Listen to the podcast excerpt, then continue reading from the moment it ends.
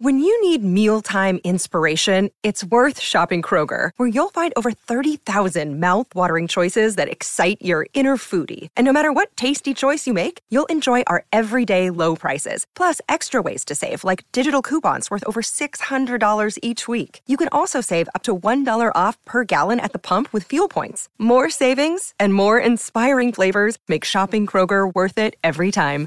Kroger, fresh for everyone. Fuel restrictions apply. Hey everyone, welcome back to Building the Buckeyes. I'm your host, Andrew Lind, and I'm once again joined by SI American Director of Recruiting, John Garcia, who is currently on hand for the Overtime 7 on 7 tournament out in Las Vegas. I imagine you're enjoying yourself out there. Yeah, I mean, it's a different kind of heat, though. I'm from Miami, so I'm used to to tropical weather, but this dry heat is uh, it's a little different, as they say. But other than that, yeah, it's a great time, great food, great people, and a great uh, day one so far. Really uh, well run tournament and, and kind of refreshing. You know, we don't get a whole lot of that during the off season, um, especially since some of the marquee events have gone away. Right? You know, IMG's big seven on seven is no more. Um, the opening is no more for the most part. So.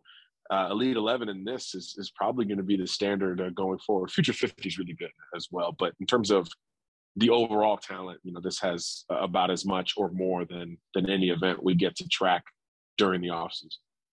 Yeah, I'm really disappointed that the opening isn't really the premier thing anymore. I know back when that was it at the Nike headquarters out in Oregon, like that was the thing. And, you know, then yeah. it moved down to Dallas and it's just kind of, you know, trailed off a little bit here. So it's cool to see, you know, these different events and all these these top players being able to get together again. Absolutely. Uh, you, you, like to see the competitiveness too, right? A lot of these guys, I mean, some that we'll talk about, these are SI 99 recruits, these are all American recruits. Uh, so they don't have to do this. Uh, so I do think it's really cool to see them wanting to get in uh, for a lot of these guys, you know, one last seven on seven tournament before you know that that part of of their high school career is over. So uh, it, it is really cool to see. Cam Newton's out here. Uh, former NFL player Torrey Smith has a team out here. Uh, it's it's got a lot of hype around it, so it, it's been fun. Yeah, and if you look at pretty much the rosters of of everybody that's out there, you know, there, there's pretty much Ohio State targets all over the place. One of them that I really want to focus on is wide receiver Carnell Tate, who's out there with the South Florida Express team that you know we've become really familiar with as of late because of the number of commitments that that Ohio State has that, that are on that team. And I know he's really close to making his college decision perhaps in the next week or two. So I really wanted to just get your thoughts on that situation as he, you know, has really narrowed it down to Ohio State and Tennessee.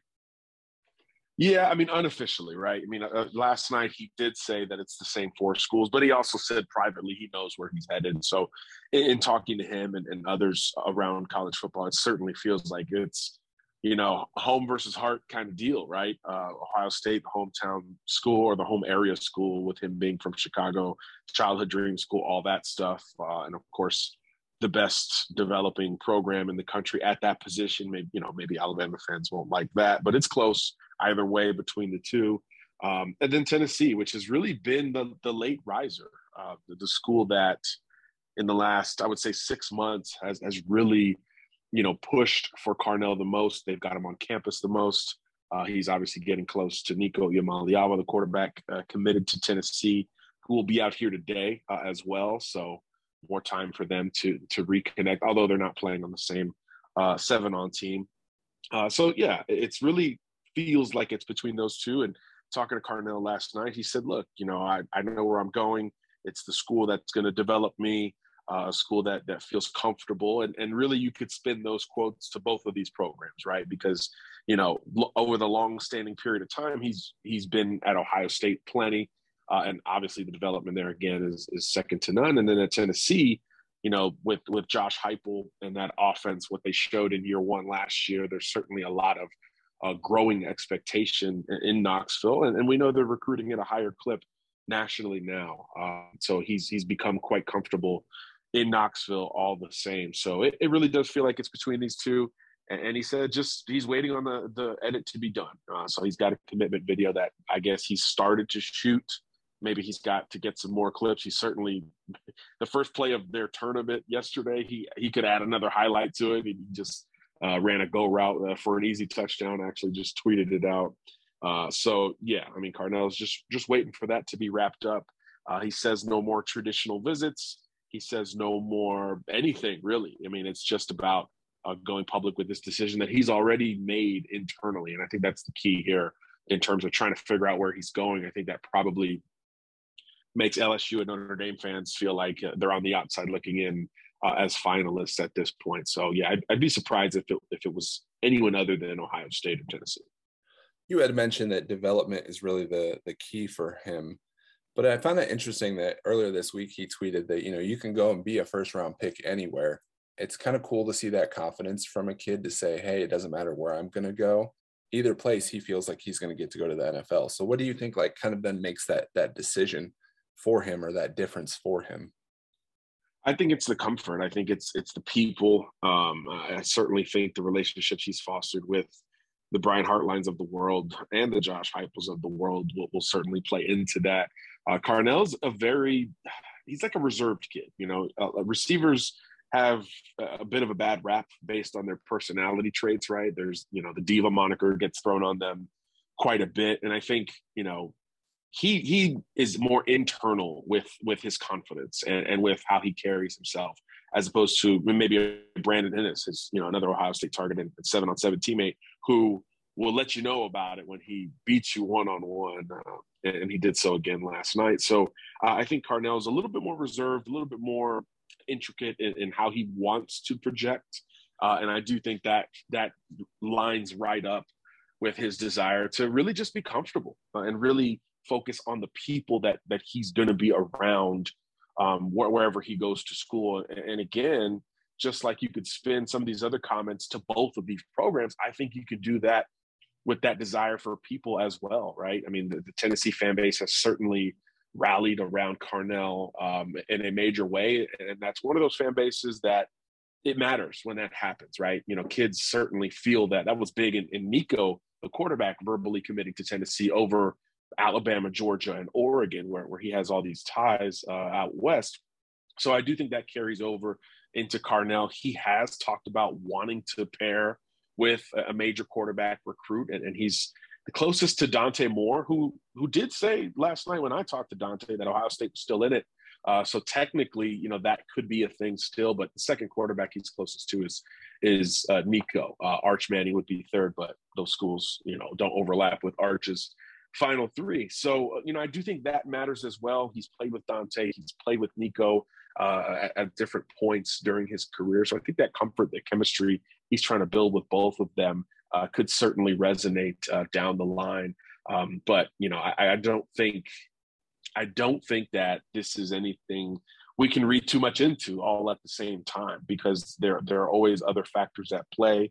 Um, again, you know, the competition at Ohio State is as much as, as you could possibly imagine at that position. Not not quite the same at Tennessee, although that profile is rising out there. And then how do other things factor in, right? Uh, geography, NIL. There, there's so many other elements to potentially focus on with Carnell Tate. So again, you start to get into all those categories, and you can start pushing this thing one way or the other. So I, I just think we're not going to get a whole lot else, at least publicly, from Carnell before he's ready to pop. And uh, at least it's going to be soon, right? He says in the next week or two. So I believe he will be pledged before the, the month of June wraps up. And I did ask him about his plans after the commitment. And I think that's what's interesting, Andrew. He, he said he really is kind of tired with the process. Not, not that he's overwhelmed or anything, having been an elite kid for, for many years, but I do think he's, you know, he's taken all the visits. He's seen what he what he's needed to see. So he did say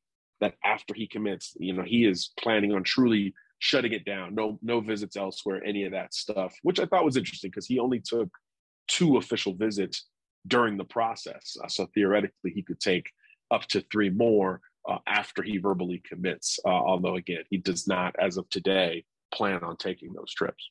That's kind of something that I've gathered over the last you know month or so. Is that you can just tell that that he's really had his fill of visits. You know, he's been to Ohio State a do- or half a dozen times, been to Notre Dame half a dozen times. He's probably pushing double digit visits to Tennessee by this point. Took an official to LSU, took the official to Tennessee. So I know that you know eventually that kind of weighs on you to the point that you're like, okay, I I, I figured out what I want. I'm ready to move forward and and really take it to that next level. And you know, with the fact that he hasn't taken the Ohio State official visit, say he does commit you know, over the next couple weeks. And then that would allow him to maybe come for a game this fall, you know, on Ohio State's dime. And then really that's it before you sign. So it'll be really interesting to see how that kind of unfolds. Yeah, of course. You know, he obviously, if you commit to Ohio State and that visit hasn't been taken officially, you're, you're certainly expecting to to see him take that trip. But yeah, in terms of those kind of trips to learn about a program or dig into, you know, what what that program could offer, yet. I, I think you said it best. He's had his fill to this point. Um, and honestly, he didn't really want to talk to a lot of reporters uh, out here. You know, I think he's had his fill with a lot of ang- angles and elements of this process. And who could blame him? You know, he's an IMG kid, number one receiver in the country, candidate uh, for several years. Came up in Chicago and wasn't even like you know he wasn't like a sleeper when he before he got to IMG or anything. So I, I think he's he's one of these prospects that's gone through it for many years, which is not common in, college football recruiting. For sure, and you know I want to shift gears a little bit to the big visit weekend that Ohio State is having. They have six official visitors this weekend, headlined by California defensive lineman Mateo Uiagalelei. Um, and I just saw a picture of him on his visit, and really, I, I mean, he looks like an NFL player in a high schooler's body, which you know it's, it's pretty crazy to think what you know Larry Johnson could do with somebody like that. So, what do you think really the the Buckeyes and Johnson have to do this weekend to maybe jump to the top of his list?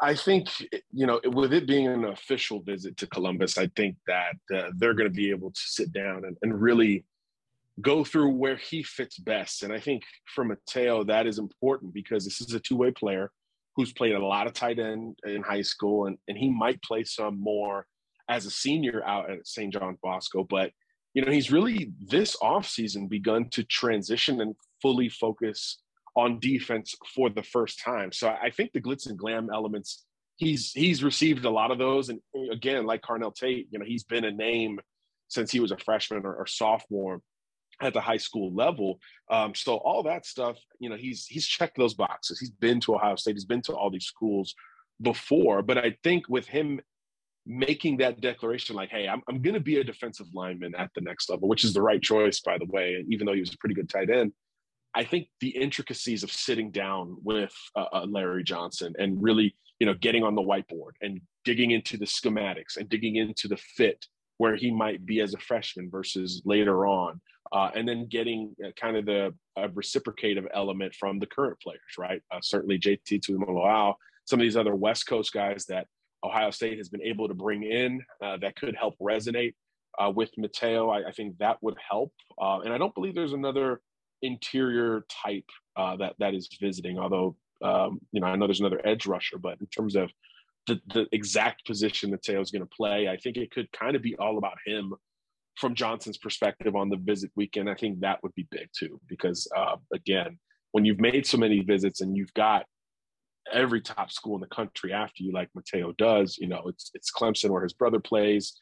Uh, USC is is certainly uh, doing well among uh, the in-state schools. Uh, Oregon is is very high on his list as well, and then and Bama is kind of lurking to a degree that's a, that's a heck of a list uh, to to overcome for any of the schools that are contending for him. So when you start to get into the separators, uh, I think the Larry Johnson angle, just like we talked about with Brian Hartline, that angle is tough to beat by itself. So if you hammer that part home and really dig into what it looks like if Mateo picks Ohio State, I do think those elements could help because the again the glitz, the glam, the graphics, the you know the love as as the kids say from all these programs is has been at a 10 for a long time uh, for Uiagalelei, and that's not something that that most recruits deal with. So you start you have to start to focus on some of the other things thereafter. So I think it's it's critical to to get official visits out of kids like this because you can really sell it with a pretty intimate setting over the next 48 hours because there's not a whole lot else going on, right? You know, there's some one day camps and that's kind of it. So Ryan Day, Larry Johnson, everybody is, is going to be all hands on deck towards recruiting. And I, I think it's hard to project a bigger, you know, a, a, higher profile recruit on campus than, than Mateo.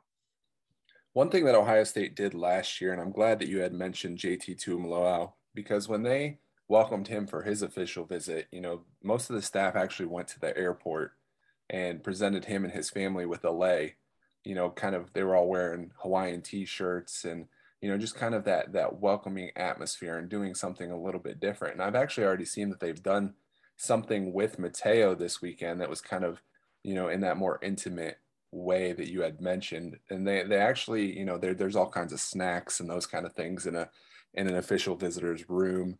You know, there's the the cookie cakes, those kind of things. But Ohio State actually brought these chips that his dad, they're called Twisties, that his dad used to eat back when he was on the island of Samoa. So, you know, it's those kind of things that Ohio State really has, you know, done in an intimate way that that could ultimately make a difference and show, hey, you know, maybe we don't we're not a school that just cares about you as a football player, but we're interested in getting to know you and connecting with you and your family and those things on on that more intimate level. Another day is here and you're ready for it. What to wear? Check. Breakfast, lunch and dinner? Check. Planning for what's next and how to save for it? That's where Bank of America can help. For your financial to-dos, Bank of America has experts ready to help get you closer to your goals. Get started at one of our local financial centers or 24-7 in our mobile banking app. Find a location near you at bankofamerica.com slash talk to us. What would you like the power to do? Mobile banking requires downloading the app and is only available for select devices. Message and data rates may apply. Bank of America and a member FDIC. 100%. Look, the Polynesian culture in general is is incredibly family oriented, thorough, um, you know, and, and detailed. So um, it, American Samoa, of course, is is lined right within that culture, and and yeah, it, the Uiagalelei wear it on their sleeves, right? You know, from from their dad, uh, Big Dave, as, as he's known, uh, to to the kids. You know, that's something that's very important, and I think perception always just assumes that hey, you know, the West Coast schools are going to be better with that stuff uh, USC, Oregon, et cetera, because geogra- geographically they're just closer, but nothing's really close to, to, some of those islands if you really look at it. So everybody should be on a level playing field relative to selling the openness and inclusivity and, and desire to learn more about that Polynesian culture. So that, that is an excellent point you bring up, Andrew. Um, those little things matter. Uh, there, there is no doubt about it. When you're looking for your home um, and and culture and family is that important. Um, and again, look, you're competing against a program that already has a Uiagalelei on campus in, in, Clemson. Although you know, if he has a great year, they won't play together. Um, you know, that's something that that has to be. It really can't be understated. It has to be very clear. Um, so again, that's why I think uh, some prospects from that area of the world or, or, prospects who have family roots in that area of the world already on campus at, at OSU certainly helps. Um, but but yeah, the, these coaches know, know what they're doing. This is why Ohio State's been able to recruit as nationally as any program in America. I think them in Alabama and Georgia's becoming that third program that can just kind of go anywhere and compete. And you can't do that without a open-minded understanding of the different types of athletes you're going to pursue, right? Culturally, geographically, economically, and academically. I mean, really, any subcategory you want to define anybody with, you've got to be able to embrace or pursue knowledge and potentially embracing that element. So, uh, great point by you, and, and very important element uh, to recruiting. You know, that's something that we probably don't talk about enough, but Ohio State, again, is ahead of the curve as usual with things like that.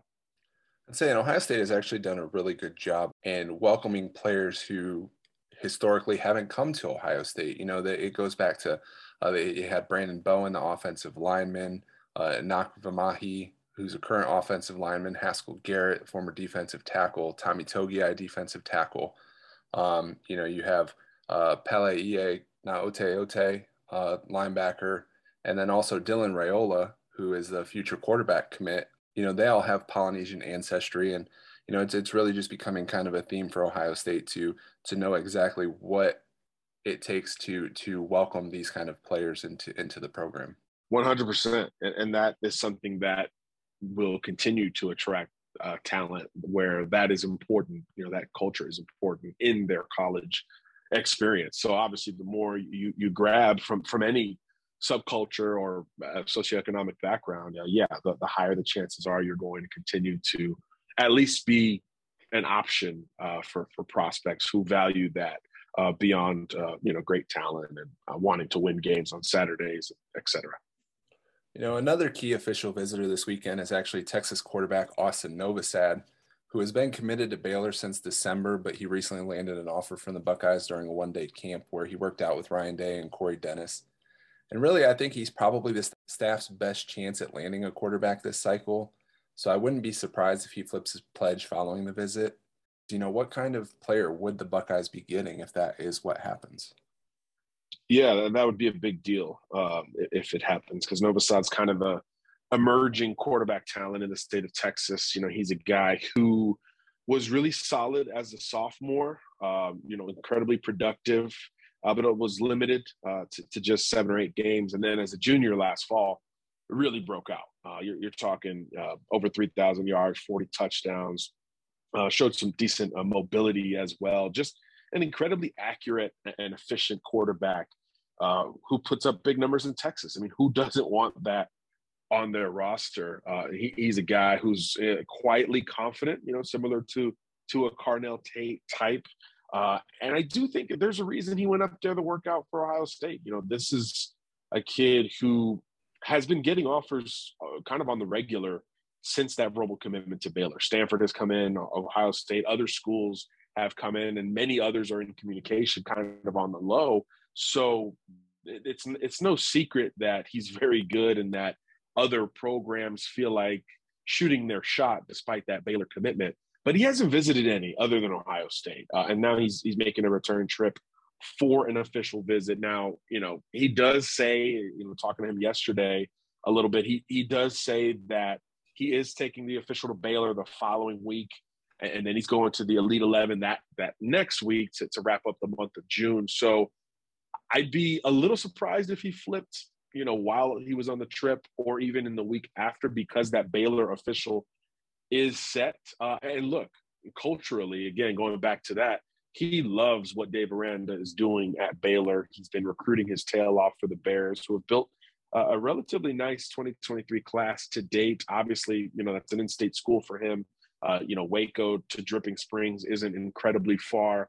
Uh, so it, it is kind of like we said about Carnell Tate. It's like the hometown local option that has always been there, or the new one that is really captivating and capturing your attention. You know, with with Ohio State being the Tennessee in this conversation. Uh, you know, relative to those two. Uh, so I do I do wonder, you know, how that visit structure looks and how he handles it going through the rest of the month of June. But, but like I said, there's a reason he went up there to work out, um, and, and, there's a reason he's coming back. What, like ten days later? Uh, that that is a very big deal for for OSU, and, and it would be important if if they could flip him because, like you said, probably the best chance you got to grab a quarterback because you, you just offered Brock Glenn from Tennessee. He's taking an official to FSU this weekend. He's still debating potentially taking another one next weekend. So obviously, more room to, to work for Ohio State if they're going to get him on campus, which is really important to him. Uh, and then he, you know, he wants to be committed going into the Elite 11 as well. So these are guys that this month really want to be done with the process. So uh, I think the ball is certainly in Ohio State's court in Austin Novosad's case, and it could become the same for Brock Glenn. Uh, and then there's Dante Moore, right? I mean, there's a whole lot of unknown around Dante. We spoke to him last night as well. He did mention Ohio State was still a candidate, as as we said, but there's a lot of schools that are in that position, right? Notre Dame, Michigan, LSU, Miami, Oregon. I mean, he's he's got a boatload of programs still on him, and, and he's got only one visit planned in the near future. That's Texas A&M next weekend, and then there's really no plans for the rest of June. He's got the Elite Eleven as well, and then July's a dead period for most of it. So you know, Dante Moore is going to take his time and I think August is probably the earliest we could see something definitive uh, with with him. And, you know, he's still in school, which is you know something important to note uh, with with prospects in that area relative to others who are enjoying the summer and able to make all these trips really without having to to schedule much logistically. So anyway, yes, go, going back to what you said, Novosad looks like the clearest path towards a quarterback uh, for OSU in 2023. It's basically Baylor, in OSU. Um, Stanford could get a visit down the line, and maybe that becomes a factor, or one of the other schools that are talking to him jumps in, and maybe that's a factor later in the cycle. Uh, but right now, it looks like it's, it's sticking with Baylor or flipping to Ohio State for uh, again, kind of the, the fastest rising quarterback uh, in the country in Austin Novosad. You know, we we often talk about things from the school's perspective, but I don't think that we we always like look at it from the the prospects perspective, because when it comes to to Austin, you know, he's been committed to Baylor, been building this class for a while now, and and Baylor is you know an up and coming program. You know, you can look at it and say, okay, well, I want to be a part of that. I want to continue that, and I want to be the guy, you know, from the beginning. And then when you have Ohio State, you know, once he gets there, CJ Stroud will be gone because he's undoubtedly going to the NFL as a you know number one or number two overall pick in next year's draft.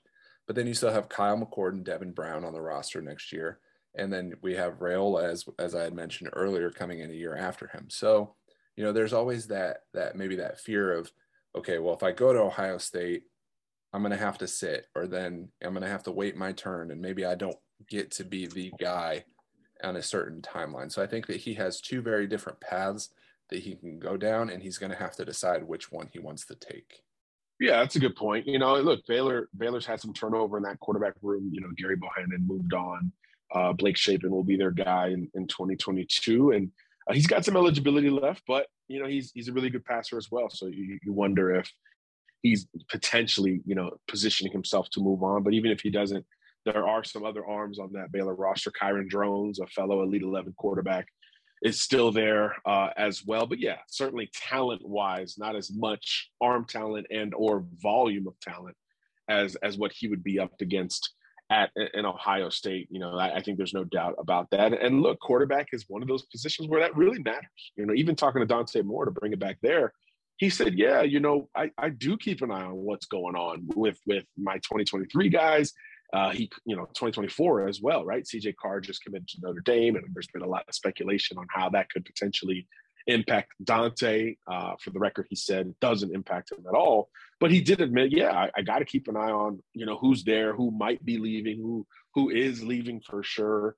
Uh, so, you know, I think that's for, for both of these guys. Those could be factors as to why this process is kind of far from over, right? There's still a lot to be said and I know from Dante's perspective in particular, there is some interest in seeing how the season at least begins for some of these programs. Because in his case, he's looking at a lot of coaching staffs under new administration, right? Notre Dame, LSU, Oregon, Miami.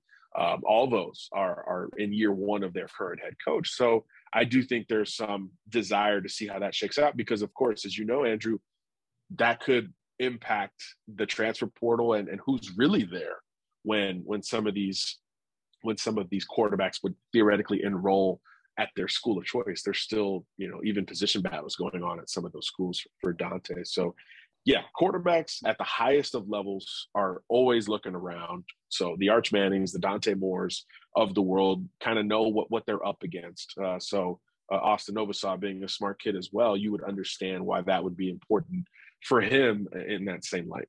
I just want to wrap up by kind of asking you a hypothetical question uh, surrounding Novosad, and if if he does end up committing to Ohio State or flipping to Ohio State within the next couple weeks, you know, would would you say that there are any schools that may end up having you know a chance to make it interesting for Ohio State late in the process? Because we still are six months away from the early signing period, and you know, say Texas A&M isn't able to find a quarterback in the next couple months or Texas misses out on Arch Manning or something along those lines, would those schools get involved and make it interesting for Ohio State?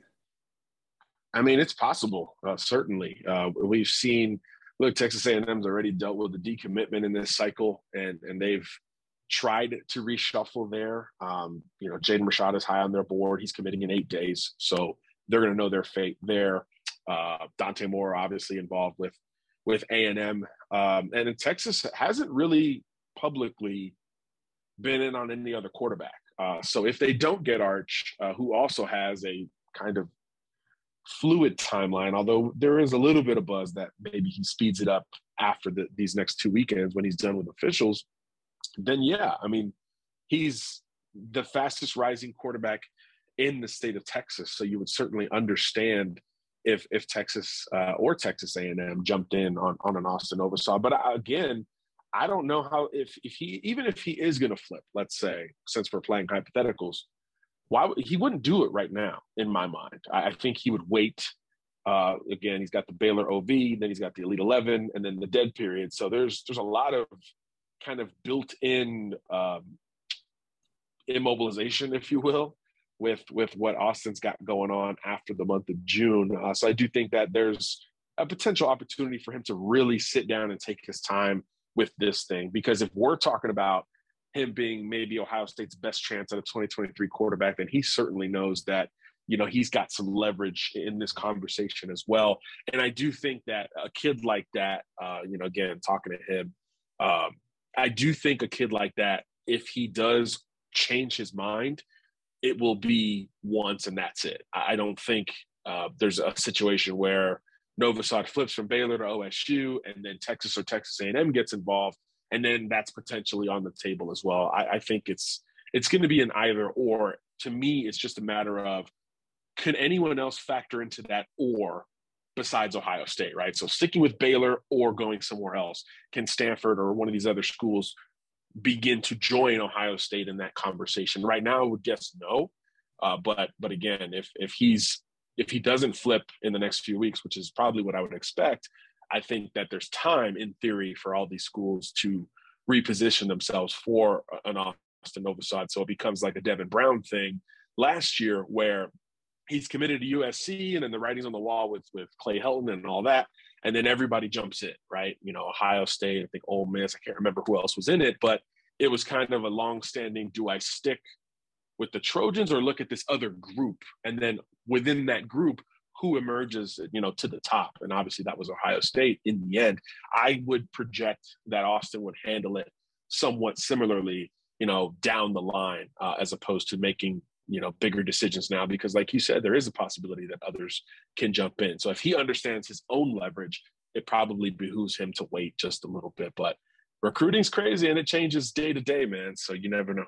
Right. I feel like we get news every single day that you know changes your perspective and view of different things and it, it really is kind of crazy to cover that's what makes it fun even in the month of june where we used to never really talk about drama in in the industry now we've got you know this official visit month feels like a December or a January where every school is trying to position themselves accordingly. So yeah, it is it is a new day and age in recruiting for sure. And, and June is is becoming one of the most critical months of, of that process. So no doubt Ohio State's going to stay in the thick of that conversation as always. For sure. Well, thanks for taking the time out of your busy schedule this week to chat with me, John. Always a pleasure, my friend. For SI All American Director of Recruiting John Garcia, I'm Andrew Lind. As always, thanks for listening. I hope you join us again soon.